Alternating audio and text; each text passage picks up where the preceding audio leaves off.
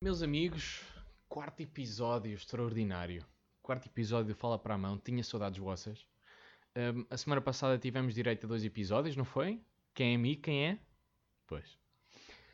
Um, espero, espero muito honestamente que vocês tenham gostado. Um, e digam-me, por favor, se hoje no episódio 4 uh, o, som, o som está melhor ou não. Porque se há coisa uh, em relação à qual eu tenho estado a tentar trabalhar uh, é nisto Hum, porque eu sei que tem havido meio que uma distorção, acho que já me apercebi que tem a ver com o facto de eu ter um, aqui o, o, volume do microfone. Um, já percebi que tive que baixar aqui um bocadinho o volume do microfone. Eu sei, ao fim de três episódios, mas é como eu vos digo, isto é totalmente amador, estamos sempre a aprender. Um, e como é que nós estamos, meus amigos? Estamos bem? Uh, vocês já têm saído de casa ou nem por isso? Espero que já tenham saído de casa, uh, ver o mundo lá fora. Hum, eu sei que não é fácil. Hum, primeiro que nos habituemos a esta, esta nova situação vai, vai demorar algum tempo. Eu próprio ontem uh, decidi cometer uma loucura e, e saí, é verdade. Uh, mas está tudo bem. Estou vivo, não apanhei Covid, ainda hoje de manhã saí, portanto estamos bem. Ora bem, passando à frente um bocadinho esta situação, que eu sei que vocês querem tudo menos ouvir um, mais, mais, que, mais questõezinhas sobre o Covid. Queria só dizer-vos que estou bem e recomendo. Está um dia de calor lindíssimo. E uma vez que a época balnear uh, está prestes a abrir e já há pessoas na praia, eu queria, um, eu queria contar-vos uma daquelas coisas uh, que no fundo que quando acontecem uh, são um bocadinho chatas. Acho que foi esta experiência, por um lado, tem graça, por outra, não tem graça nenhuma. O que é que aconteceu comigo desta vez? Um, eu estava na Figueira da Foz, eh, numa dessas belas praias, um, e, e, eu sempre tive. Nunca tive problema nenhum com água, ou seja, aprendi a nadar cedo, um, adoro piscina, adoro o mar, um, e era sempre aqueles malucos que ia sempre lá para a frente uh, ia nadar sem problema nenhum, mesmo que houvessem ondas altas ou fosse o que fosse. E um destes dias, já aqui há uns anos, decidi, pronto, estava a ter uma dessas experiências um, e, e, de repente, sem me aperceber, estou a ser levado por uma onda. Uma onda que uh, era maior do que o normal, mas eu estava, estava a divertir-me, estava ali no, era mais um dia de verão, estava, estava a nadar. Eis-se não quando sou um, arrastado e vejo o chão da areia a aproximar-se a uma velocidade anormal. Uh, isto tudo numa questão de segundos, como devem calcular. Uh, acontecem aquelas situações, como eu vos digo, há filme, em que uh, o, o mundo para durante uns segundos. O que é que acontece? A onda a onda lá está, está a chegar à zona de rebentamento e quem é que também está a chegar a essa mesma zona de rebentamento? Exatamente, eu próprio. E o embate com toda a força contra uh, a, a, areia, não é? Na zona de rebentamento, só tive tempo de colocar as minhas mãos e senti aquilo que nós chamamos as costas a estalar. E eu consegui perceber. Ora bem, eu dou à costa que nem uma tartaruga, não é? Um, e estava-me a doer um lado da cara, mas não era nada de especial. Só que quando tentei levantar-me, dei uma espécie de um jogar de dor, não é? E, e, vi a minha vida um bocadinho a andar para trás, não me conseguia levantar bem. Um, fui um bocado com as, mãos, com as mãos atrás das costas e percebi que havia ali qualquer coisa que não estava bom, que não estava bem. Mas fui deitar-me na, na toalha como se nada fosse. Meu pai perguntou-me só o que é que se passava e eu disse: Não, não se passa nada, está tá tudo bem, estou só aqui com uma dor. Nem conseguia respirar bem, mas, mas ali estava tudo bem.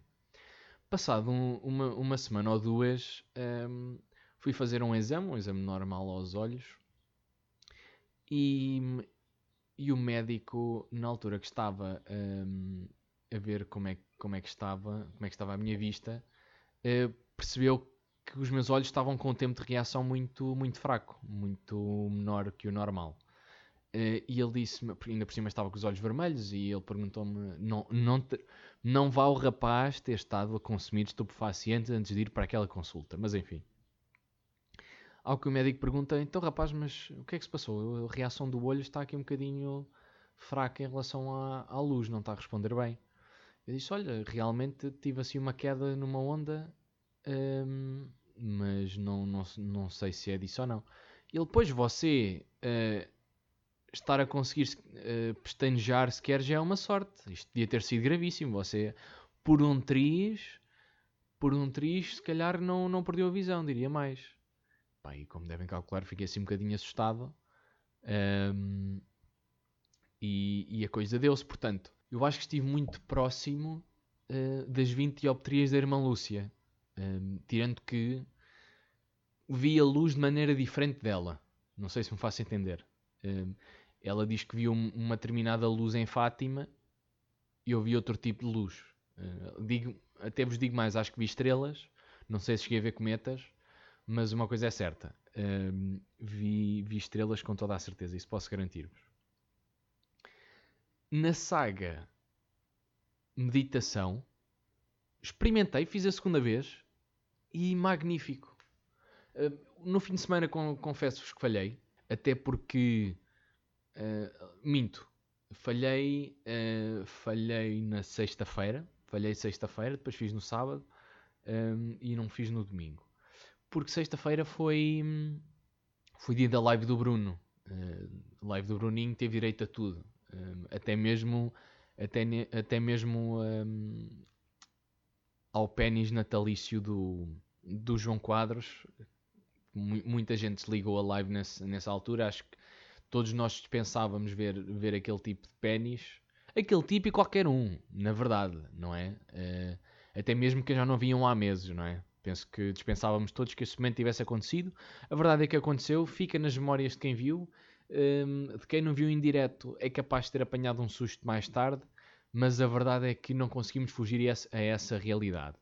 E eu gostava de falar um bocadinho sobre hum, o que é que foram as lives do Bruno nos últimos dois meses. Eu sei que já passaram agora uns dias para nós conseguirmos absorver todo, tudo aquilo que aconteceu, mas tenho a dizer-vos que foram dois meses que hum, o Bruno fez com que valesse um bocadinho mais a pena, porque era um bocadinho como uh, imaginem estarmos à espera a semana toda para ver a vossa equipa favorita jogar, para ver o vosso episódio favorito de uma série.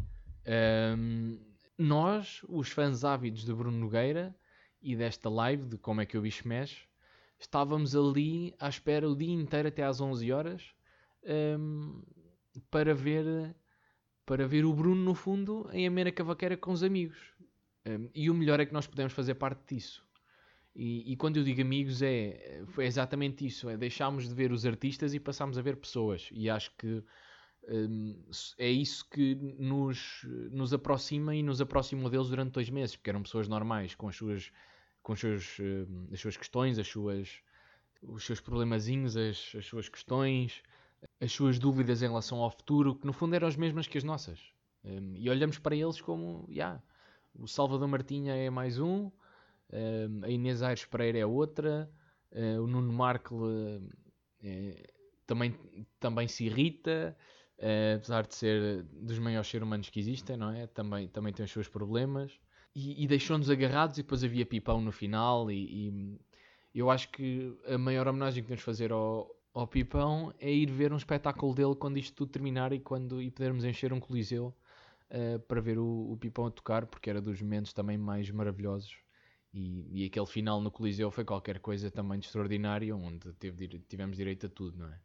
Tivemos direito a isso e de repente ao Ronaldo na, eh, na live, que nem sequer, lá está, nem sequer foi ele ligar, foi a Georgina, e lá campeão em tronco nu, na cama com sua esposa, eh, decidiu apenas ligar para dar um forte abraço ao Bruno e ao projeto dele, não é? Que é, que é extraordinário de repente temos ali um extraterrestre a cair uh, no direto do, do Bruno. Bom, isso passou-se, não é? A live terminou, as lives de dois meses terminaram e agora temos que aprender a viver com isso, no fundo. E agora uma coisa que nada tem a ver com o que eu tenho estado aqui a falar. Eu costumo ter estas personagens uh, de estimação, digamos assim, uh, do, nosso, do nosso cotidiano português. E eu não sei se vocês sabem quem é esta personagem icónica que é Guilherme Leite.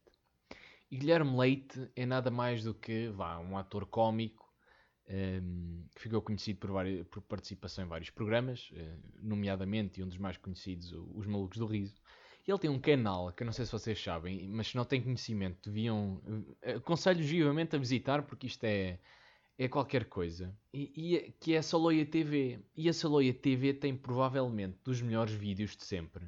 Onde temos Guilherme Leite a falar sobre questões de província, no fundo. Ensina-nos, no fundo, a fazer um ótimo bacalhau com pimentos. Tem títulos como Guilherme Leite tem uma avença com Putin.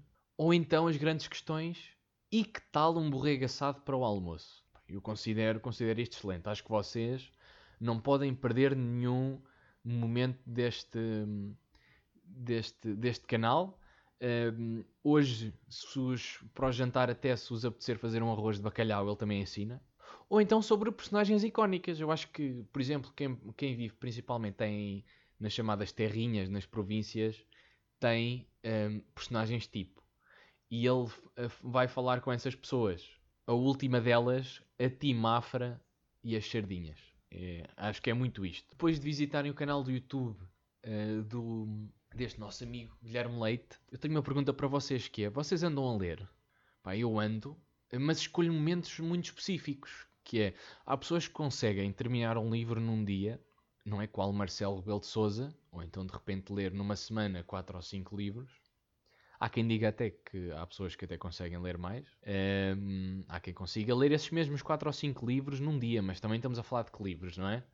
Estamos a falar de um Raul Minhalma, estamos a falar da leitura do roteiro do verso popular das taifas do Alan da Luz ao Delta do Rio das Perlas, por exemplo temos que perceber de que livros é que estamos a falar, não é? Porque de repente vamos estar a falar. Isto também não são os Lusíadas, nem são os Maias, portanto, são sempre livros extremamente curtos.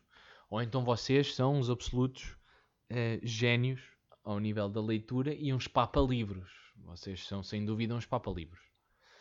Uh, eu queria fazer esta pergunta porquê? Porque uh, eu, quando leio, eu crio, eu crio a chamada ambiance.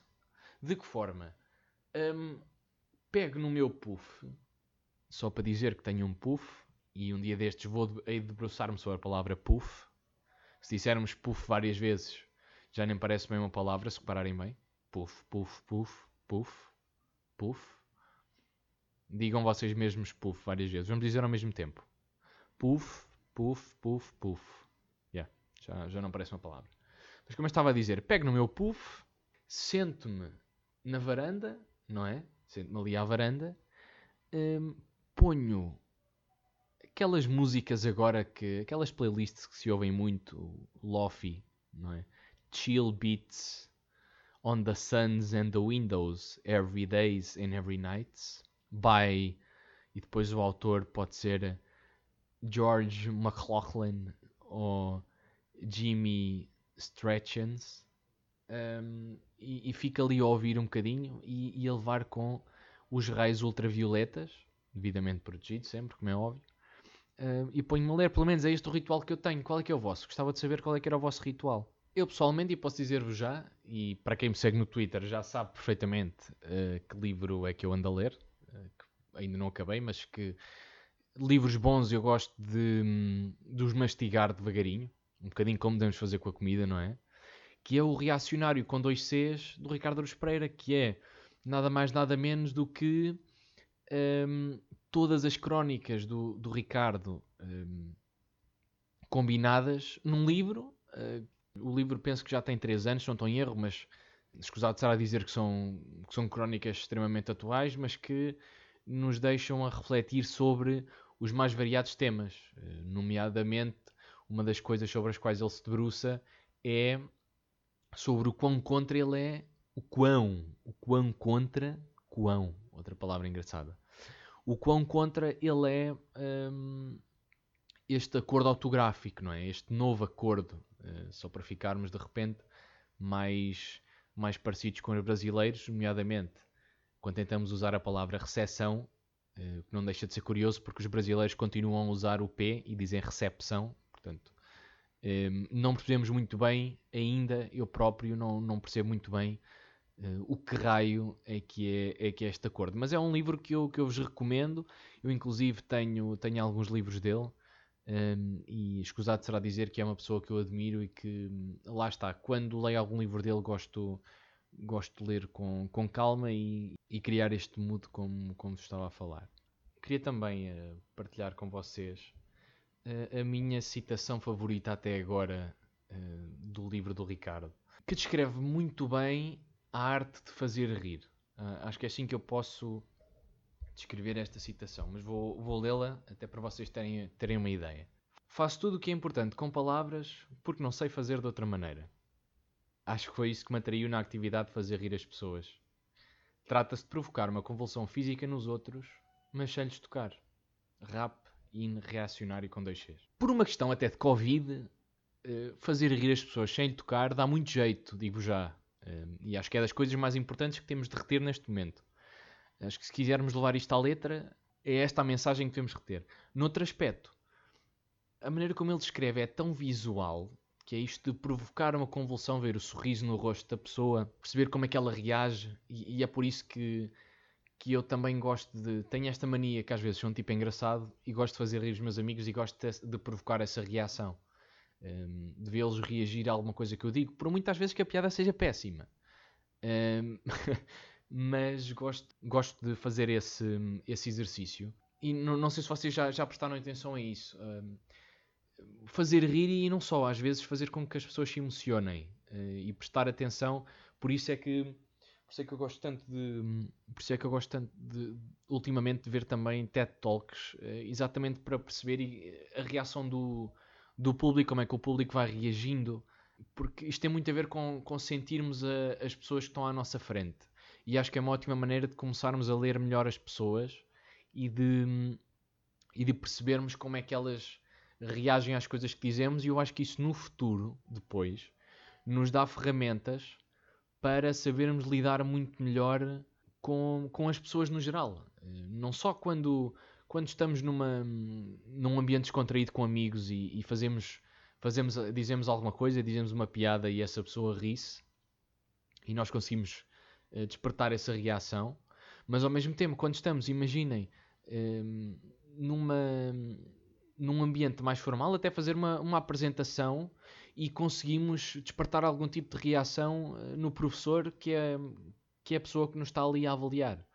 Eh, e eu acho isso muito importante e foi das coisas que, que, ficou na minha cabeça, até porque eu sempre fui uma pessoa bastante tímida e tive, sempre tive alguma dificuldade, muitas vezes, em comunicar e, e, ao longo até do, do, tempo, principalmente tempo universitário, fui, fui perdendo uh, essa barreira e fui subindo essa montanha, uh, usando aqui uma metáfora, fui, fui subindo essa montanha e, e fui conseguindo cada vez mais uh, comunicar com as pessoas e, e, se há coisa que eu gosto de fazer é exatamente isso, é provocar, é provocar esse tipo de reação nas pessoas, principalmente se puder introduzir algum elemento de humor, é uma coisa que eu é uma coisa que eu gosto mesmo muito de, de fazer, dá-me prazer. Dá-me prazer fazer rir as pessoas, as pessoas de quem gosto.